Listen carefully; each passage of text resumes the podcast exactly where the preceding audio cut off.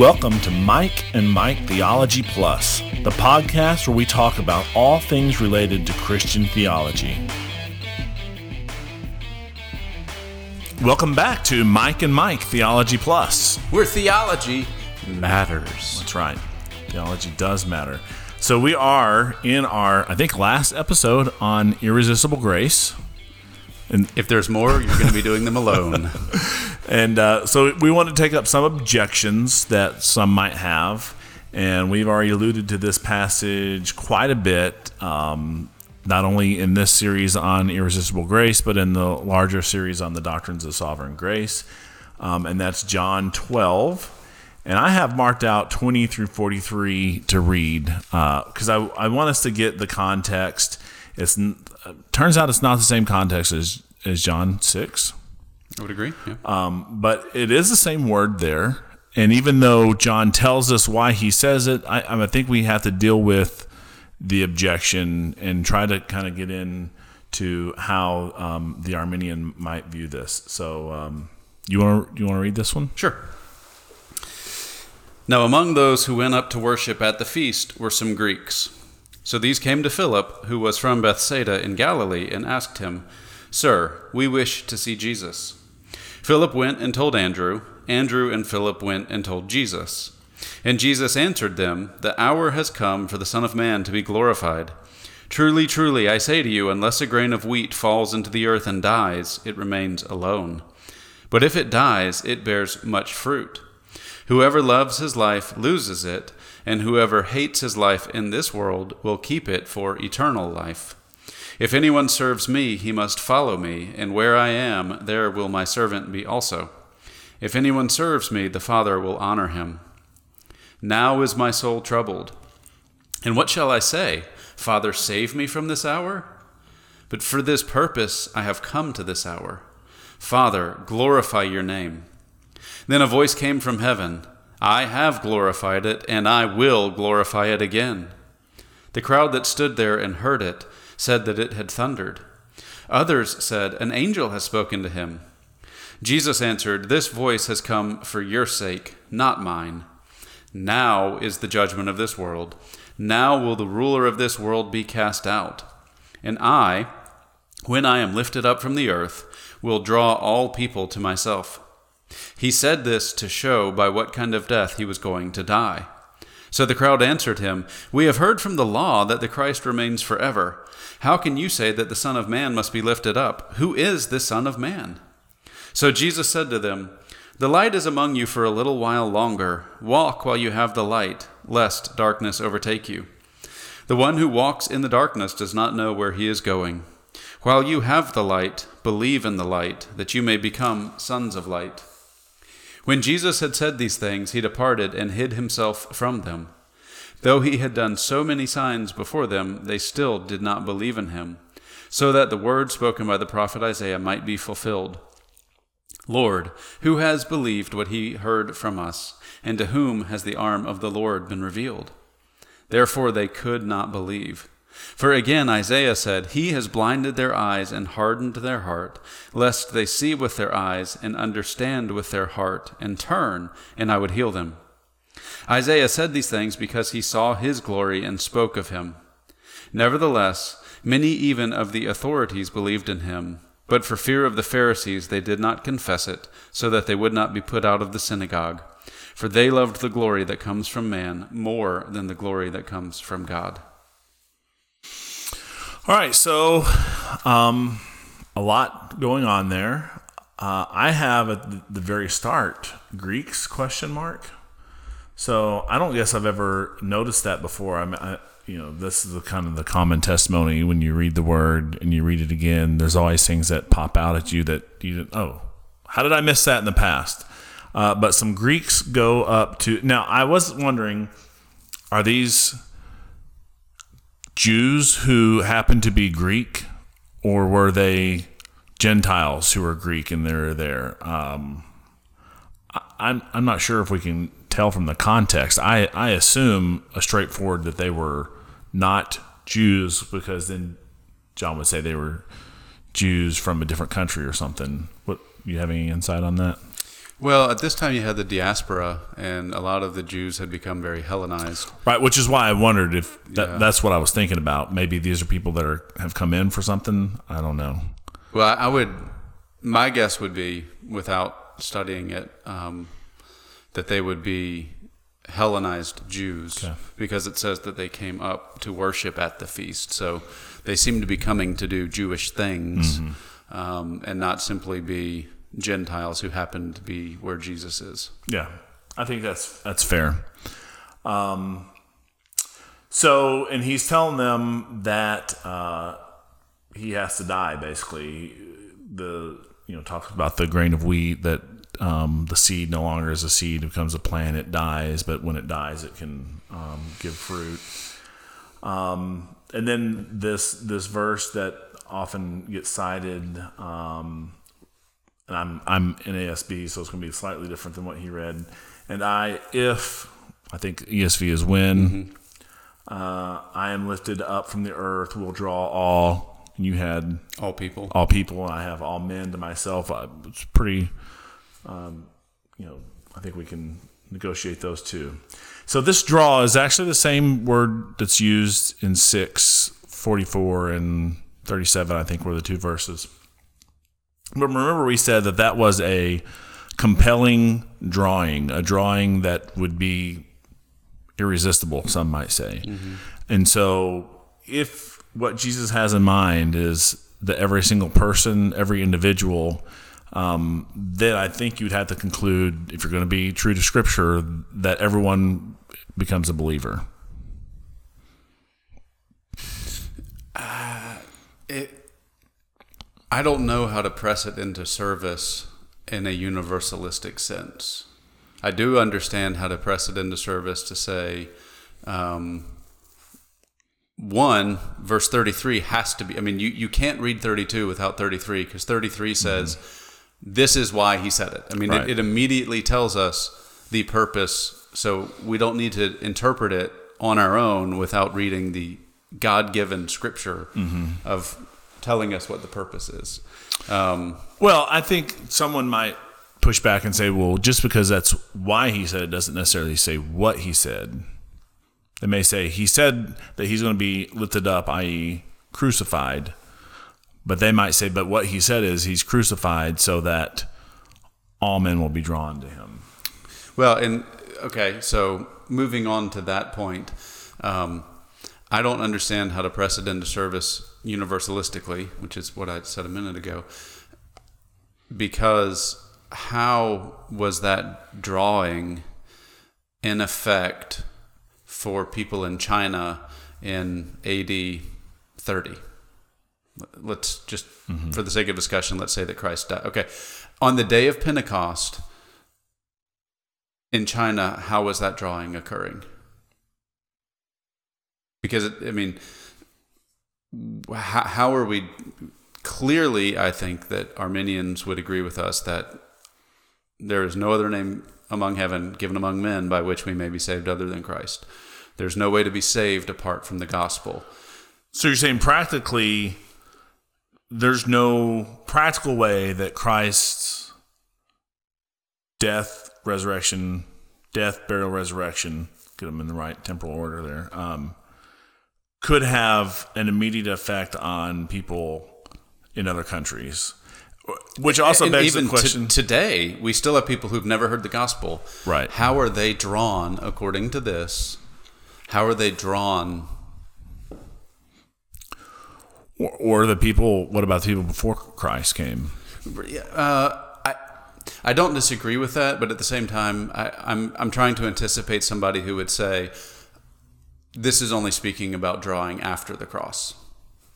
I, I, I don't disagree with you, but I'm I'm just trying to go with the most solid arguments I can. Right, but I'm well, yeah. And I would say, well, you know, in this role play here, if someone said, "Well, I'm just talking about at the time of Christ," then the question naturally comes in, "Well, how were people saved before the time of Christ?" Mm-hmm. And you know, John six seems to, to say that those people, all the people who come to him, the Father has given to him, and that He's going to raise them up on the last day.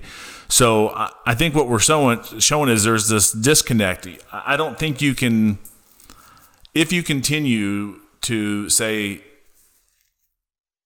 that this is every single person, every single individual person, you're going to run into conflicts. And when you try to resolve one thing, then you could, okay, well, now it makes it, you know, out of line here. And then you try to fix that. It, it could, I think there's this continual out of stepness when you try to make this all men mean every individual person. Right. And I think in the context, he had Greeks and you know, thinking through it again, were they Hellenized Jews or were they actual? I, I don't know. I don't. know. But they were definitely. But they, they were other. Right. John makes a point to say these are not your rank and file Jews. At least they right. were from a different place. They were from a different culture. Right. Um, so in the context of others coming to seek Jesus, which, by the way, I got to admit, Jesus answers them with something that in my mind answers the question in no way whatsoever. I mean, like it's not, you right. know. Um, my son comes to me and says, "Hey, Dad, can I have a sandwich?" And I start pontificating about you know the makeup of CPUs and Dell compute like that. I don't get that connection right. necessarily, right. but um, I, I think it becomes very natural for the all people there to mean all kinds of people, right? And and I think that's a very, all people groups, right? People from every tongue, tribe, nation. Yeah. So I, you got ahead of me. Come on, that's mine. Uh, uh, yeah. So that definitely makes me think of Revelation, particularly Revelation five and then seven, where we see people from all over, all kinds of people, the mixed multitude. Uh, in Revelation seven. Um, that hangs together very well for me. And God is calling sovereignly and effectually people from all over, which interprets this verse, I think, consistently with the ex- exclusivity and the inability of man that John 6 also shows us. So I think we can consistently say there is a compelling, dragging, pulling up out of the depths of a well type of drawing that the Father is giving. And in John 6, he's saying, All those whom I draw this way, they're going to make it through the cycle. They're going to be raised up in the last day. And in John 12, he's saying, and that group is going to be made up of all kinds of people. Yeah. It seems fairly straightforward. We talked last time, a long time ago, um, about the bald man fallacy, mm-hmm. and uh, this is a fallacy where we push language to be more exacting than it was ever meant to be by the author. So, the, and it gets the name bald man fallacy because someone could say, "Man, that guy's bald," and you go, "No, there are you know." At Homer least, Simpson isn't bald because he has three hairs. Right, right. Or, you know, I'm not bald because, well, there's actually probably hundreds of hairs up here, but if you, you know. At least dozens. At least dozens. I was, you know, give me a little bit. Thousands hundreds, of hair, hundreds, yeah, hundreds yeah. of hair uh, up here, but I am a at least balding man, and I think someone said that I'm bald would be. Well, yeah, I mean, if you have to go bald or not bald, right? I think most people would say that you're bald. Yeah, it's okay though. Uh, I know. I still value you. Yeah, yeah. I, we were talking Wednesday night oh, whether we would have hair in the resurrection. Yeah. You know, but so we'll we'll see. All right. Um, I would say yes. You think so? Uh, I mean, would Paul, I guess the question is, would people who have gone bald have a full head of hair? Just to, I think that everyone interpreted my statement like that. Yeah, but just to be I, precise, I would say probably because the natural state, and Paul talking about you know women's hair being a source of glory. Uh, it seems like having a full head of hair is the natural, more ideal mm-hmm. human state. Yeah. I'm just looking at my verse coming up that I had written down. I'm not sure that's the right verse. Did I? Is it First Peter? Uh, three, chapter three. Oh, okay. Thank you. Sorry.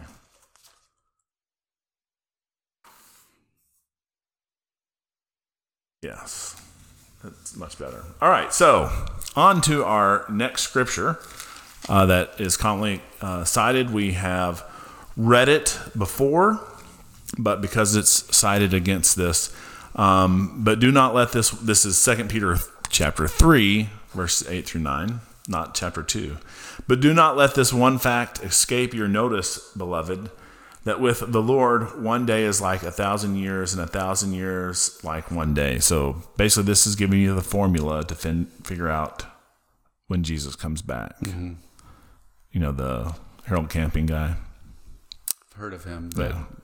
Anyways, we digress. The Lord is or, or or perhaps it's actually indicating that the number 1000 can be used metaphorically I- and not with precision like we would say today. May- maybe, yeah. Love you less. Or maybe he's saying that since God's uh, temporal, that Time is somewhat malleable to him right. or meaningless. Mm-hmm. Sort of. I'm going to go with option B. Uh, option C, I mean. Uh, the Lord is not slow about his promise, as some count slowness, but is patient toward All. You, Oh. not wishing for any to perish, but for all to come to repentance. If I were to expand this and read verse 10, I think he says you right after that again in context, if my memory serves me right.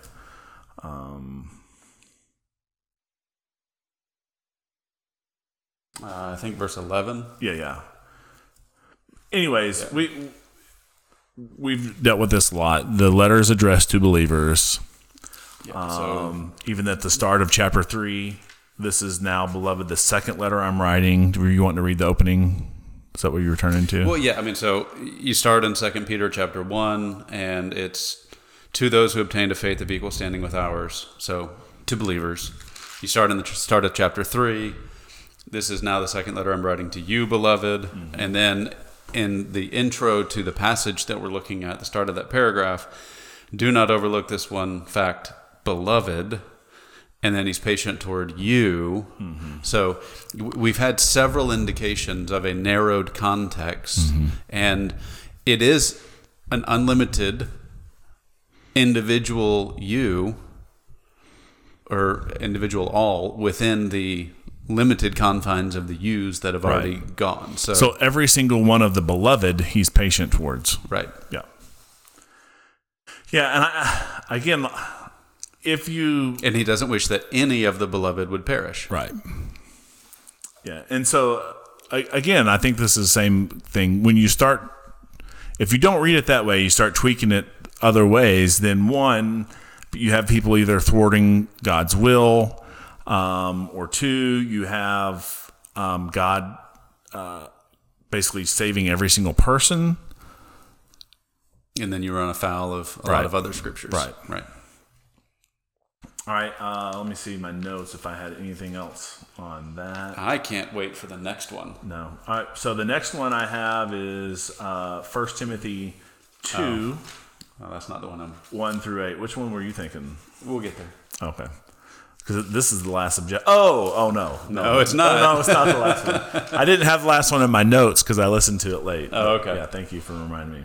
It's it's. I have it pulled up in one of my Internet Explorer tabs. Uh, Um, why don't you? Oh, you. not no, Internet Explorer, Google Chrome. Google Chrome, Come on, man. web browser. I, I said Internet Explorer as a token for web browser. That's still bad. I know it's, it's wrong. All right.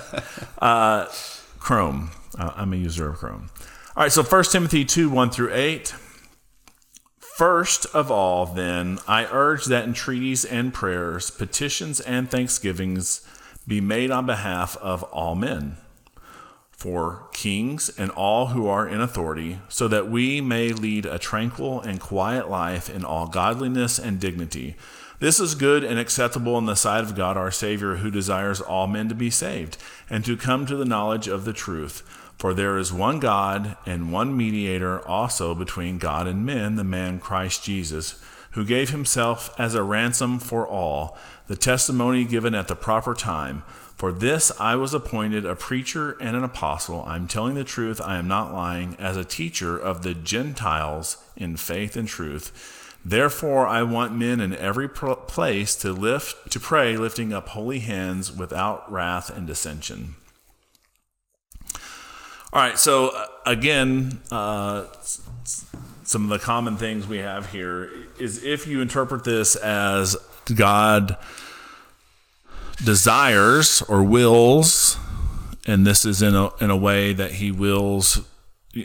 So what we talked about is kind of two different wills of God: His uh, decretive will and His will of desire. His will of decree, will of desire. Um, and His will of desire is is more like First Thessalonians four three, like where He wills or desires that um, everyone be sexually pure. That's his moral will. And then there's his decretive will, where he is going to decree something to happen. and importantly, we aren't privy to his decretive will. Right.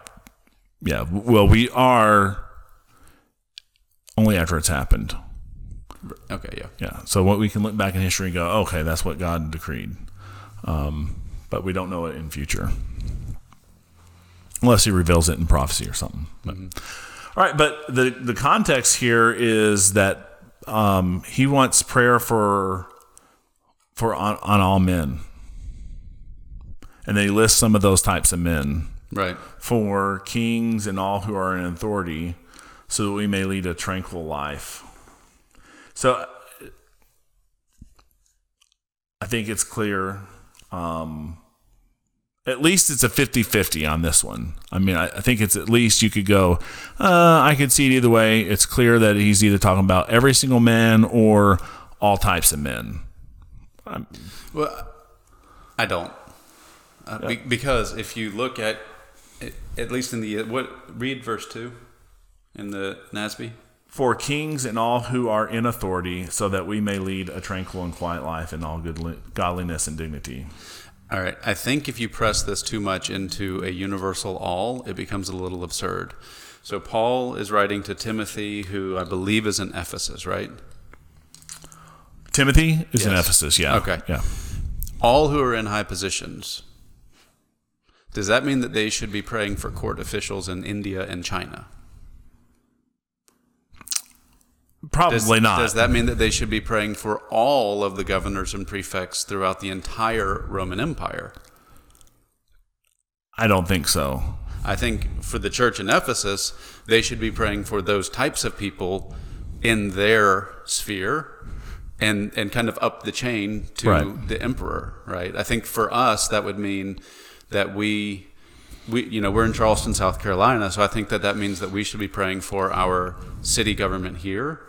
Um, and, and I'm not saying that we therefore should not pray for the city government of Columbia or for Atlanta or something. Certainly, I know Los a lot of Angeles. believers. Well, Because they need in, our in- prayer. In, order to maybe avert an, an objection that I see, I think it's perfectly fine for us to pray for the lawmakers in Virginia and New York that are doing heinous things with abortion laws.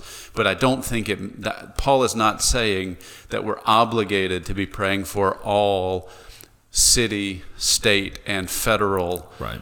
people in authority. I mean, because it, it's it's absurdly impractical now, and, and I think it would have been then. So Right, unless you just say- all- Something like, all of those government people out there, God be with them. But right, and I don't think that's what Paul is saying either. I think I think he would tell us to pray specifically yeah. for those people, and so. Um, I- I think that it's very clear that the all here is all kinds. It's um, pray for anyone and everyone that you want to, especially those who are in high positions. And obviously, that's limited because of human finiteness to, you know, pray for the people around you, pray for the governors around you, pray for the emperor that affects you. Um, and if you hear about, you know, you've got a sister city church that is having issues, you know, maybe pray for theirs too, but it, you just, you can't do it for everyone, everyone, everyone. Right. So, so there's just a natural limitation to this all.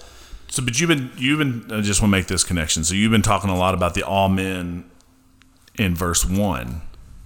I but, think it's, but not necessarily. So, you think the all men in verse one is directly connected to the all men uh, that comes down lower. And our pastor just walked in. That's why we're looking Yeah. over. um, well, I think if you look at one and two, um, because the all in authority in two has to be limited, then I think you see verse two as categories of people, which then reflects back on the all in verse one, and and that so he's. I, I also don't think Paul is saying that Timothy's church in Ephesus is required to be praying for literally every specific individual. Mm-hmm. I think he's say, you know, he would say that the interpretation of this is don't limit your prayer only to, to say I'm not going to pray for this person for some reason because they're poor or because they're a Gentile or because they're a barbarian or, or a lawyer or a ruler right. or a doctor or, or, or it's the emperor. You know, right. I mean, he, he's persecuting us. Well, pray for him. You mm-hmm. know, I mean, so I I think when you rightly understand it, it's not an individualistic all where I mean I've heard um, J- James White kind of caricatures this and I don't know if it's quite fair. Maybe it is, but you don't pull out the Ephesus phone book and just go down praying mm-hmm. for every name that's in there. And of course, there's not a phone book in Ephesus then, but yeah. you, you, you, get the point. Right. And and I guess I was saying the 50 50. It's probably, I wouldn't say 50 50. It's probably too generous. I would say this is probably less strong for us than the previous one that we are dealing with in, in Peter not that I not that I disagree with with the interpretation. I'm just saying because there is an all men in one that's clearly limited by two, but then we I I think it's fine to say okay, there's the all men in one, and now in four he says we desire all men to be saved. I think it's clear he's using these same words over that though that he's using them in the same way. Yeah, I agree. So um, I would say none of these alls are universally individualistic. I would say that the, all of the alls here are talking about groups and categories. And it really becomes an issue with the last one about Christ being a ransom for all, mm-hmm. because that ransom is tied to the mediatorial work in the previous verse. And if Christ is your mediator, you're saved. Right. Period. He he's not a he, he's, he's not, not like a, a failed mediator. Right. If he pleads his blood in your behalf before the Father, and you don't go to heaven, then the whole system shuts down. Right. So he cannot be a ransom for all men individually, according to this verse, or else universalism. Right. Right. And so that's why I would argue all of them. I think there's five, four or five are types of men, categories of people, yeah. not ex- not universal individual application. Yep, I agree. Um, anything else to say on this one? I don't think so. Okay. So I think this is our last objection. I came across this one. So what I do is, I, I think you probably do something similar like even like I'm prepping today some for our next one for Perseverance of the Saints. But uh, so I'll go to YouTube and I'll just type in refuting whatever because that's probably the easiest way. Or, or, you know, there are lots of refuting Calvinism videos. Right. Yeah. Um, so I typed in refuting uh, irresistible grace, and I'll put the link in if you want, want me to. Uh, this guy. He, he successfully squeezed yeah, he squeezed two minutes of audio of content. yeah, about twelve. 10, yeah, 10, 10 or 12. 12 minutes of of video. It, it, and I'm not trying to take anything away from or cast aspersion on him. He's just very repetitive, which someone may say about us too. I don't, I don't know, but. Uh, anyways, his his point was he turned to uh, Romans 13, and um, I'll just read verses 1 and 2. Every person is in subjection to the governing authorities, for there is no authority except from God, and those which exist are established by God. Therefore, whoever resists authority has opposed the ordinance of God. So his point was finished. You want me to and verse 2. They who have opposed will receive condemnation upon themselves.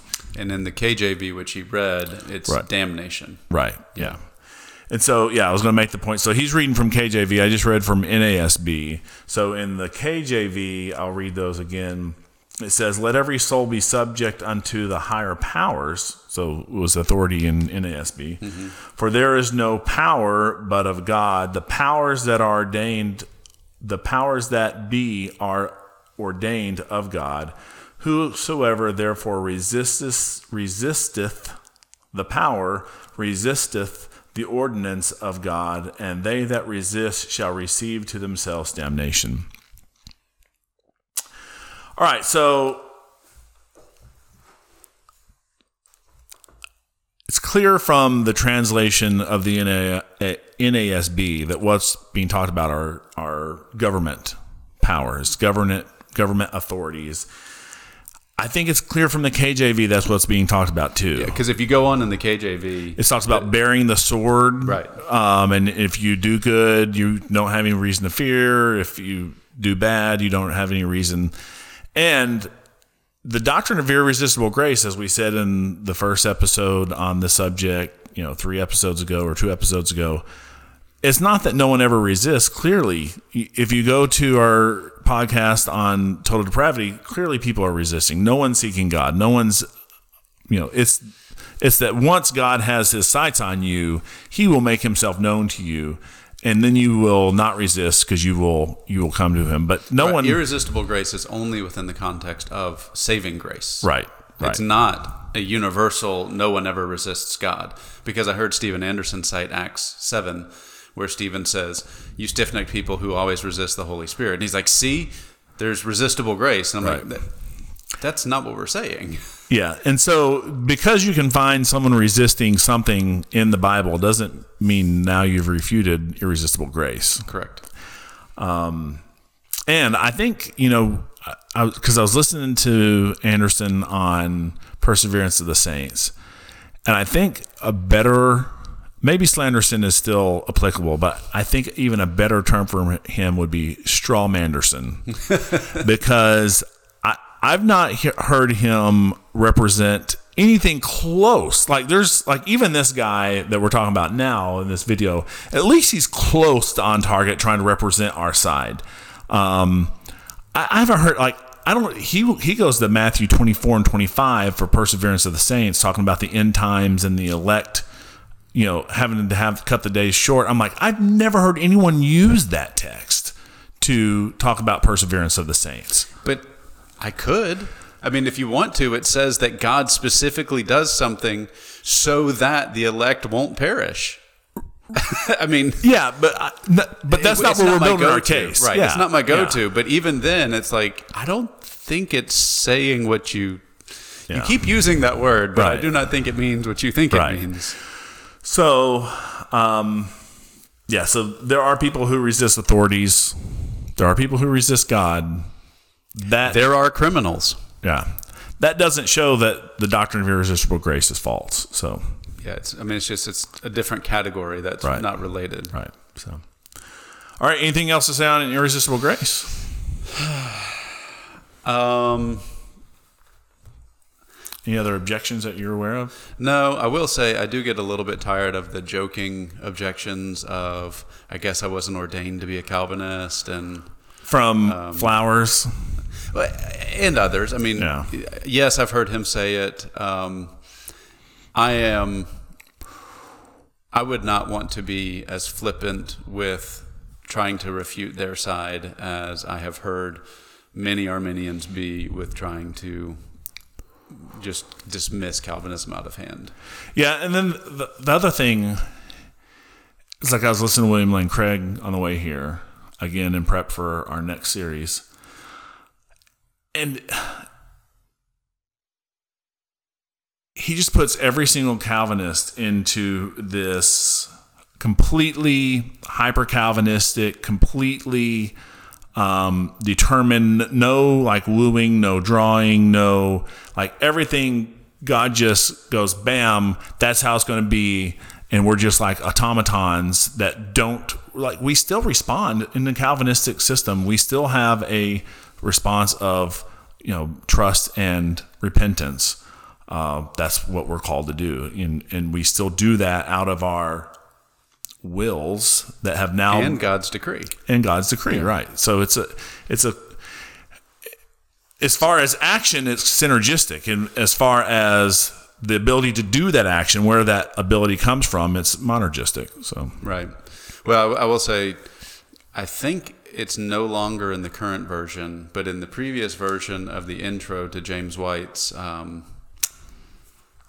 Radio Free Geneva. Yeah. He, I don't know who makes. There, there's a guy who does the um, uh, Mighty Fortress in kind of like a hard rock or metal version or whatever, and I think he gets these quotes and inserts them. But there's a quote of William Lane Craig saying. Um, I don't understand the difference between Calvinism and hyper Calvinism. I think Calvin was a hyper Calvinist, and then there's kind of a comment that you can't really hear, and he responds and says, "Yeah, yeah. That, I mean, there there's no real difference. I think Calvinism is hyper, you know, and and so he he at least it what you're reporting is very consistent with, With- what I've heard, yeah. which is he he takes one idea and kind of stretches it out absurdly in a way that Calvinists don't, and then Mm-hmm. Right. all of a sudden, it, you know, he's he's got a doctrine that he's attacking that does not in any way resemble Right. what we actually believe. Right. Yep. And and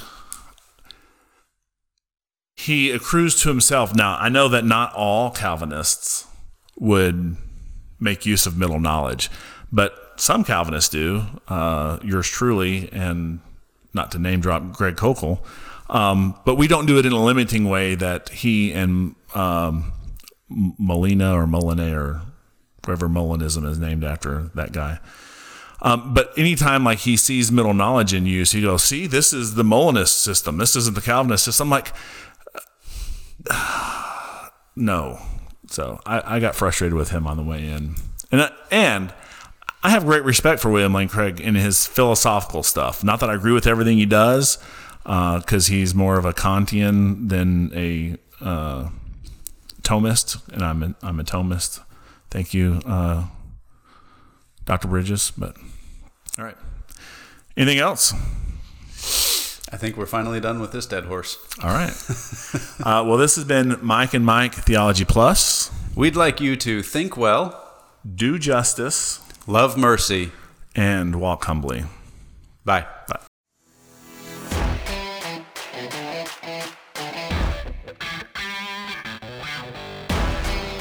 You've been listening to Mike and Mike Theology Plus, the podcast where we talk about all things related to Christian theology.